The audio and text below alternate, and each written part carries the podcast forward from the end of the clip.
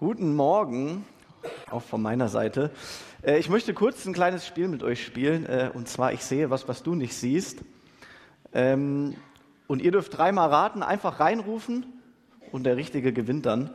Äh, ich sehe was, was du nicht siehst und das ist ähm, schwarz. Nee, sein Hemd falsch. Mein Hemd richtig. Habe ich neu. Wenn wir als äh, Familie in den Urlaub gefahren sind, äh, ich komme aus einer großen Familie, wir sind acht Kids, dann haben wir äh, das ganz viel im Auto gespielt. Ich sehe was, was du nicht siehst. Ja, wir waren meistens in Frankreich irgendwo zelten oder hatten eine Ferienwohnung in Holland oder Dänemark. Das heißt, wir sind immer mit dem Auto angereist. Und da war viel Zeit im Auto, in der wir miteinander gespielt haben. Ja, das Auto vollgestopft mit Kindern, vollgestopft mit Gepäck. Das war auch oft laut. Ich glaube, für meine Eltern manchmal stressig. Aber wenn dann so Zeiten waren, in denen wir ruhig miteinander gespielt haben, ich sehe was, was du nicht siehst, haben sich alle gefreut. Und ich habe ähm, in der Predigtvorbereitung äh, gebetet und Gott gefragt, hey, über was für einen Text möchtest du, dass ich heute spreche? Und er hat mir einen Text aufs Herz gelegt aus der Offenbarung, wo Johannes, der Autor von der Offenbarung, etwas sieht, was ich noch nicht sehe. Ja, er sieht was, was ich noch nicht sehe. Ich glaube, er sieht sogar etwas, was selbst zuvor noch nie gesehen hat. Und um den Text zu verstehen, müssen wir wissen, Johannes äh, ist auf einer einsamen, unbedeutenden Insel, die heißt Patmos, ganz kleine Insel, und er wurde dahin verbannt. Ja, der wurde verletzt, gefoltert und dann auf diese Insel verbannt. Äh, Jesus ist seit 60 Jahren tot. Ja, also seit 60 Jahre sind vergangen, seit Jesus gestorben und auferstanden ist. Johannes ist der letzte Augenzeuge der Auferstehung Jesu und er lebt in der Verbannung. Die christliche Gemeinde steckt damals voll in der Krise, weil sie verfolgt wird und äh, mega unter Druck gesetzt wird durch jüdische Religionsführer oder auch durch die römische Regierung. Und Johannes weiß das alles, sitzt da in der Verbannung und ist mega verzweifelt. Ja, ist verletzt, fühlt sich schlecht, ist verzweifelt und er trauert über diesen Zustand der Gemeinde. Er leidet. Und wir feiern heute Ewigkeitssonntag und denken an die Geschwister, die dieses Jahr von uns gegangen sind, die gestorben sind. Olaf hat eben Namen vorgelesen. Und ich weiß, dass es hier einige gibt, die äh, darunter leiden. Ja, weil sie jemanden verloren haben, den sie lieben. Einen Vater, eine Mutter, vielleicht ein Freund oder ein Bruder, eine Schwester, vielleicht aus der Verwandtschaft jemanden. Und ich glaube immer, wenn jemand aus unserem Leben geht, dann kommt eine Frage in uns ganz oft, dass wir fragen, warum? Ja, warum musste das jetzt passieren? Warum musste gerade diese Person sterben? Warum musste sie sterben? Warum er? Und es ist eine ziemlich quälende Frage, weil es darauf ganz oft keine Antwort gibt. Ja, und wir stellen diese Frage an Gott und fragen, warum. Und wir können die Bibel schauen, da lesen wir zwar grundsätzlich, dass es Leid und Tod gibt, und die Bibel erklärt das, sie sagt, hey, weil wir Menschen uns, weil jeder Mensch sich von Gott abgewendet hat, der das Leben ist, deshalb gibt es Leid und Tod in dieser Welt, aber die Bibel erklärt nicht, warum es einige besonders hart trifft. Ja, warum einige besonders früh sterben, warum in manchen Familien sich Unglücke häufen, warum manche sehr stark leiden müssen. Und deshalb fragen wir Gott, warum? Und Gott beantwortet diese Frage ja, er gibt uns keine logische Erklärung, die wir uns so oft wünschen. Nein, Gott antwortet auf diese Frage mit einer Hoffnung, die er uns gibt. Ja, Gottes Antwort auf unser Warum ist eine Hoffnung. Und das ist eine Hoffnung, die am Ende viel mehr wert ist als logische Erklärung, weil Gott sagt, es kommt der Tag, an dem setze ich allem Leid ein Ende, an dem setze ich allen Schmerzen ein Ende. Es kommt der Tag, an dem gibt es keine Angst mehr und ich werde den Tod vernichten. Es wird keinen Tod mehr geben. Er sagt, eines Tages schaffe ich eine ganz neue Welt für dich. Und das verspricht er uns in seinem Wort. Und genau dieses Wort spricht er an Johannes, der auf dieser Insel Patmos in der Trauer sitzt. Aber das spricht er auch heute Morgen äh, uns zu, mir zu und dir zu. Und ich möchte den Predigtext lesen. Ähm, das steht im Buch der Offenbarung in Kapitel 21. Verse 1 bis 7. Johannes schreibt, dann sah ich einen neuen Himmel und eine neue Erde. Der frühere Himmel und die frühere Erde waren vergangen. Auch das Meer gab es nicht mehr. Ich sah die heilige Stadt, das neue Jerusalem, von Gott aus dem Himmel herabkommen, schön wie eine Braut, die sich für ihren Bräutigam geschmückt hat. Und vom Thron her hörte ich eine mächtige Stimme rufen, seht, die Wohnung Gottes ist jetzt bei den Menschen. Gott wird in ihrer Mitte wohnen, sie werden sein Volk sein, ein Volk aus vielen Völkern. Und er selbst, ihr Gott, wird immer bei ihnen sein. Er wird alle ihre Tränen abwischen. Es wird keinen Tod mehr geben, kein Leid und keine Schmerzen. Und es werden keine Angststreie mehr zu hören sein. Denn was früher war, ist vergangen. Daraufhin sagte der, der auf dem Thron saß, seht, ich mache alles neu. Und er befahl mir, schreibe diese Worte auf, denn sie, die du eben gehört hast, denn sie sind wahr und zuverlässig. Dann sagte er zu mir, nun ist alles erfüllt. Ich bin das A und das O, der Ursprung und das Ziel aller Dinge. Wer Durst hat, dem werde ich umsonst von dem Wasser zu trinken geben, das aus der Quelle des Lebens fließt. Wer überwindet, der wird das alles erben und ich werde sein Gott sein und er wird mein Sohn sein. Gott macht alles neu. Ja, das sagt er in seinem Wort. Äh, er sagt, ich mache eine neue Welt und deshalb heißt diese Predigt Gottes neue Welt. Und ich habe zwei Punkte mitgebracht für heute Morgen. Der erste Punkt ist, Gottes neue Welt ist der Hammer. Ja, Gottes neue Welt ist der Hammer. Das, was Johannes hier sieht, ist der Hammer. Das ist nicht irgendwie ein bisschen besser als das Alte, das ist nicht irgendwie ein bisschen schöner, nicht ein bisschen anders, nein, er sieht etwas ganz Neues, etwas, was noch nie da gewesen war. Und im Text steht, der frühere Himmel und die frühere Erde waren vergangen, auch das Meer gab es nicht mehr. Gott verbessert also nicht irgendwie die Umstände und versucht irgendwie Krankhaftes oder Kaputtes zu reparieren. Nein, Gott sagt, okay, ich mache alles neu, das, was früher war, ist nicht mehr. Und dann sieht Johannes etwas, er sieht eine Stadt. Ja, er sieht eine Stadt, die geschmückt ist, die schön ist wie eine Braut. Und ich habe mich gefragt, ja, was ist eine Stadt?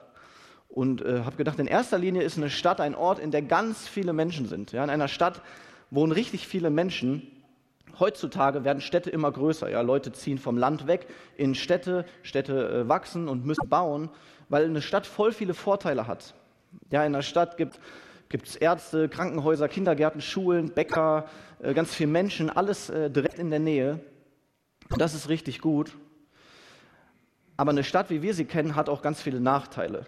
Ja, es gibt Überfälle, man muss Angst haben manchmal in der Stadt, wenn man nachts draußen rumläuft. Es gibt äh, viele Abgase, es gibt schlechte Luft, Straßenlärm, es gibt Streit mit den Nachbarn, Menschen aus verschiedenen Volksgruppen und Kulturen streiten sich, Flüchtlingsheime werden angezündet, es ist irgendwie Streit. Und die Stadt, die Johannes sieht, sagt er, ist eine heilige Stadt. Ja, also eine Stadt ohne all diese schlechten Dinge. Eine Stadt, die nur Gutes hat. Eine Stadt, in der es keinen Krieg und keinen Streit mehr geben wird. In der es keine Auseinandersetzungen gibt, weil alle Menschen werden ein Volk sein. Ja, es wird, wird, keine Unterschiede mehr geben, wegen denen wir uns streiten, äh, was manchmal in der eigenen Familie passiert. Ja, Streit mit den Eltern, mit den Kindern, mit den äh, Geschwistern, Streit mit den Nachbarn, das alles wird es nicht mehr geben. Wir werden als ein Volk in Frieden äh, und Harmonie und Spaß miteinander leben. In Gottes neuer Welt wird es keinen Streit und keinen Krieg mehr geben. Und auch Krankheiten wird es nicht mehr geben. Ja, in Vers 4, ich habe es eben gelesen, steht, er wird alle ihre Tränen abwischen, es wird keinen Tod mehr geben, kein Leid und keine Schmerzen und es werden keine Angstschreie mehr zu hören sein. Und vielleicht äh, sitzt du heute Morgen hier und du leidest an einer Krankheit. Ja, vielleicht hast du Kopfschmerzen, Bauchschmerzen, Rückenschmerzen, vielleicht aber auch wirklich was Schlimmes. Du bist an Krebs erkrankt oder hast irgendeine Krankheit, die noch keiner so richtig kennt und das alles wird es nicht mehr geben. Ja, und du kannst hier jede Krankheit einsetzen. Du wirst in Gottes neuer Welt keine Rückenschmerzen haben. Du wirst keine Kopfschmerzen haben. Du wirst keinen Krebs haben. Das wird es alles nicht mehr geben. Und dann das Highlight eigentlich, es wird kein Tod mehr geben. Ja, wir werden nicht mehr jedes Jahr von hier vorne eine Liste von Verstorbenen vorlesen. Ja, wir werden keine Friedhöfe mehr brauchen. Wir brauchen keine Trauerhallen. Wir brauchen kein Bestattungsinstitut. Niemand muss mehr erleben, wie die eigenen Eltern irgendwie erkranken und immer schwächer werden und dann irgendwann sterben. Kein Ehepartner wird mehr trauern müssen um seinen verstorbenen Partner. Es gibt in Gottes neuer Welt keine Krankheit und keinen Tod. Und dann auch in Vers 4 sagt Gott, ich werde alle deine Tränen abwischen. Und wenn du heute Morgen hier bist und du trauerst um jemanden, äh, den du verloren hast, oder wenn du heute Morgen hier bist und du leidest und du vergießt Tränen vielleicht zu Hause, dann sagt Gott dir, ich sehe deine Tränen und ich werde sie abwischen. Ja, ich habe keine einzige von deinen Tränen nicht gesehen und ich werde alle deine Tränen abwischen. Gott sagt, er wird alle deine Verletzungen heilen und er wird dich neu machen. Er versteht, durch was du gerade gehst, weil er ist Gott, aber gleichzeitig ist er Mensch geworden, hat ein Leben gelebt in Schmerz, in Leid, hat Freunde verloren, hat Familie verloren, ist gestorben unter Qualen und versteht unsere Tränen. Und er sagt, ich werde deine Tränen abwischen. Gottes neue Welt ist der Hammer. In Gottes neuer Welt haben wir enge Gemeinschaft mit Gott. Ja, in diesem Text stand, Gott sagt, ich werde ihr Gott sein und ihr werdet mein Volk sein. Ja, wir werden Gottes Volk sein und ich liebe Geschichten von Gott und seinem Volk aus der Bibel. Ja, und die meisten äh, stehen dann im Alten Testament, Gott und das Volk Israel. Und ich liebe das, wie Gott mit seinem Volk Geschichte schreibt und wie er mit einzelnen Menschen aus seinem Volk, wie zum Beispiel David, äh, ganz konkret redet. Ich liebe so Geschichten, wenn David vor Gott kommt und sagt, hey Gott, äh, also ich könnte jetzt das oder das tun, ich könnte da lang gehen oder dort lang, was soll ich machen? Und dann steht ein Vers später und Gott antwortete, ach hey David, äh, geh doch hier lang, ich empfehle das und dann reden die, verhandeln miteinander, also sind wirklich im Gespräch. Und ich in meinem Leben, ich stelle Gott auch viele Fragen und frage Gott, ist jetzt das dran oder das, geht es dorthin oder da? Und irgendwie redet Gott auch zu mir durch ganz unterschiedlich. Ja, manchmal kommen Menschen auf mich zu, die mir was zusprechen. Manchmal lese ich in der Bibel oder irgendwie in meinen Gedanken kommt irgendwie was rein, wo ich denke, boah, Gott sagt.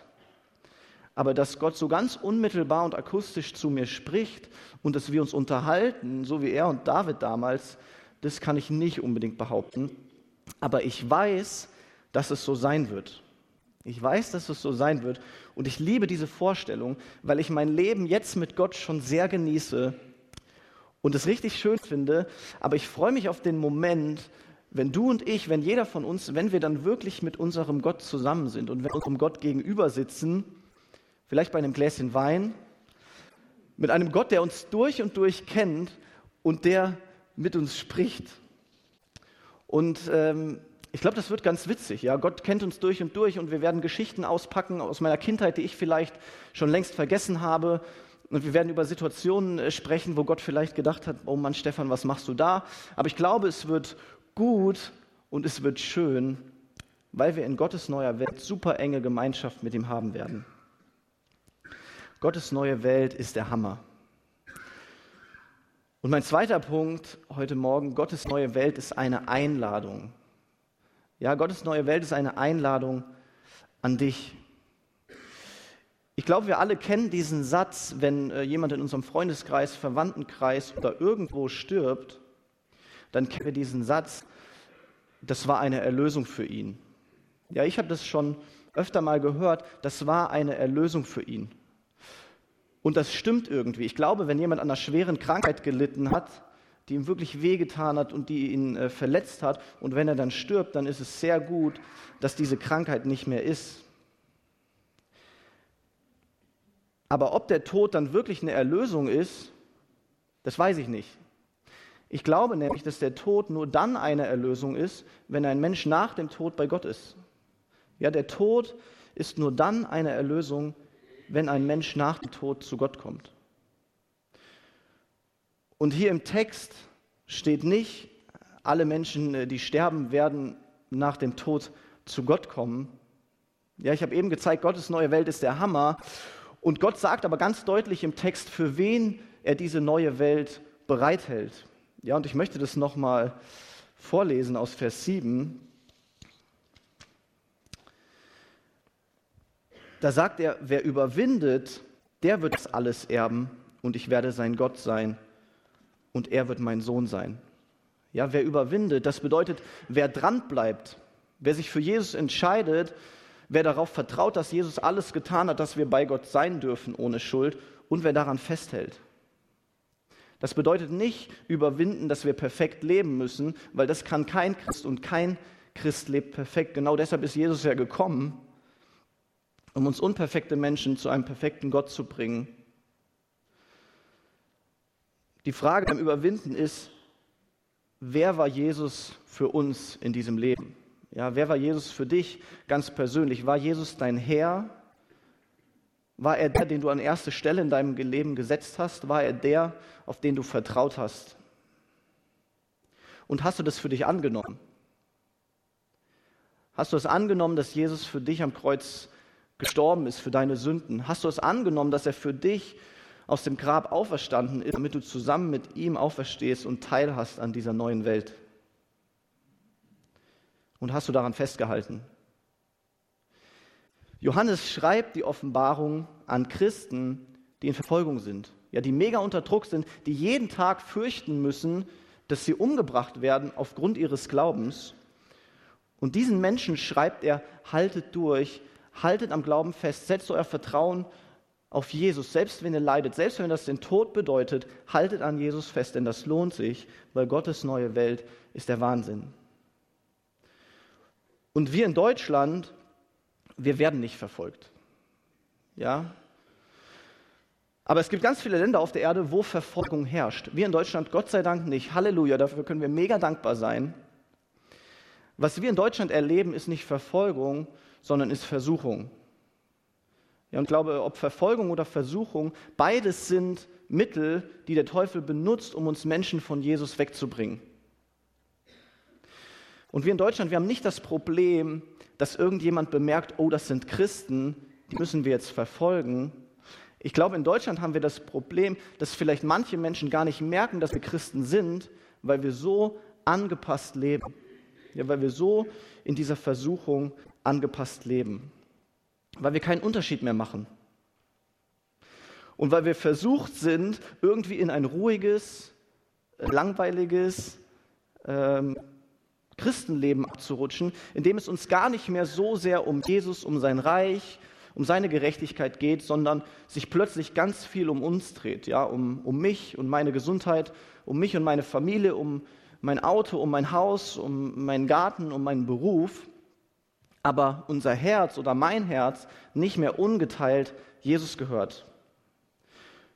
Und deshalb spricht dieser Text heute Morgen wie zu den Christen damals, auch zu uns und sagt, wach auf. Wach auf und halte durch und überwinde in dieser Versuchung. Lass dich nicht treiben von dieser Welt, sondern entscheide dich jeden Tag neu in deinem Alltag, dein Leben Jesus zu geben. Ja, folge Jesus nach mit allem, was du bist, ganz radikal und ganz konsequent.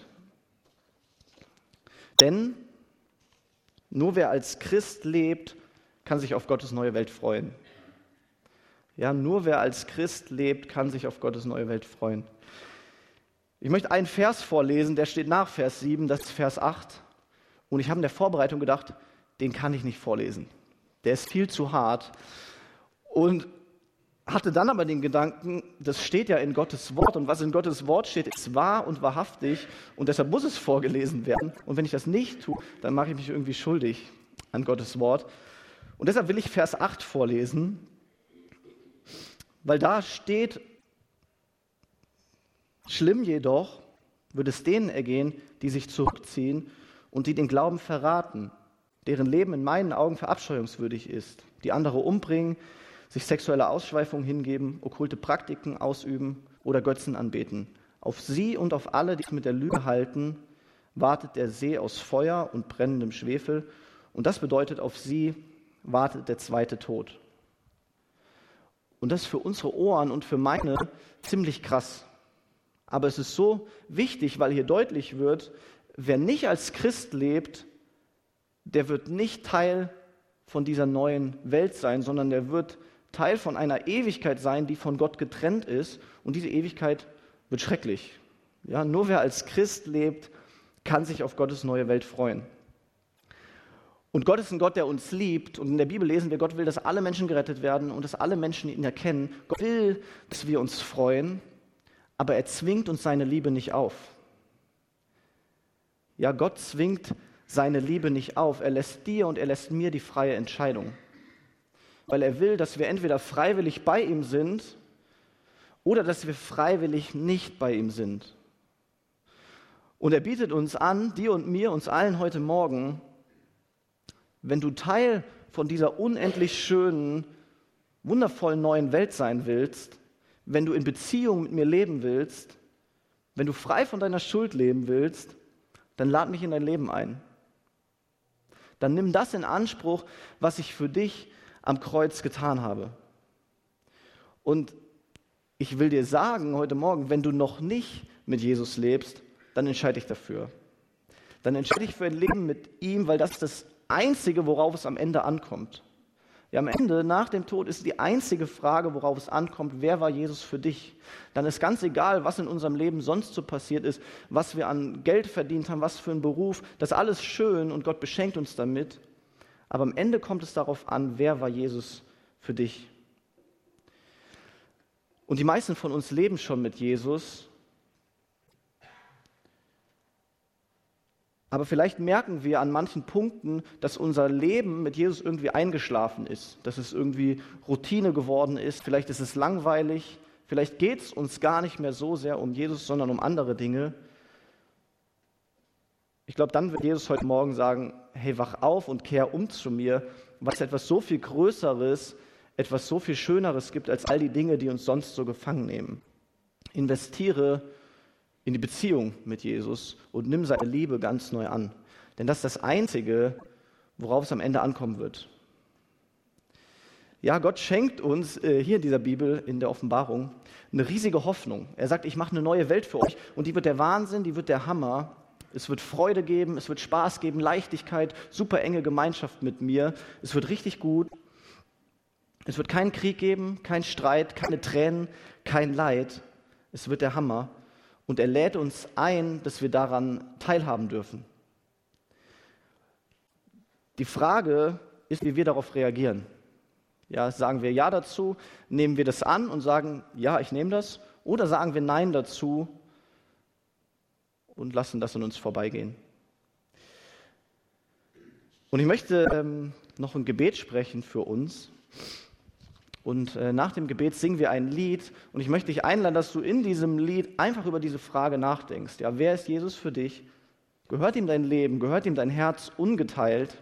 Du darfst gerne das Lied benutzen, auch als Antwort und Jesus zusingen. In diesem Lied heißt es im Chorus, Jesus berühre mich, Jesus hol mich ab, Jesus, ich strecke mich aus nach dir. Und ich glaube, wenn das bei uns auf dem Herzen ist, dann dürfen wir das singen. Ich bete noch. Jesus, ich danke, danke, dir so sehr, äh, dass du ein guter Gott bist. Ich danke dir, dass du uns liebst. Und ich danke dir, dass du eine neue Welt für uns bereithältst, die der Hammer wird, ja, in der wir kein Leid mehr kennen, kein Schmerz, kein Tod, keine Angst, in der wir Gemeinschaft haben, auch mit Menschen, die wir verloren haben, mit denen wir dann zusammen sein dürfen. Aber ich danke dir vor allem, dass wir dann mit dir zusammen sind und dass wir Gemeinschaft mit dir haben dass wir dir endlich ins Auge schauen dürfen und wirklich echt ganz nah bei dir sein können. Danke dir, dass du uns dieses Angebot machst und dass du es freiwillig machst, ja, weil du ein Gott bist, der interessiert ist an freien Entscheidungen und an einem Herz, was ja aus freien Stücken dich liebt. Ich bete, dass du uns aufwächst an den Punkten, wo wir eingeschlafen sind und dass wir neu lernen, dass es in unserem Leben um dich geht. Ich bete, dass du unser Herz ganz ungeteilt auf dich richtest. Danke, dass du gut bist, dass du uns liebst. Wir lieben dich. Amen.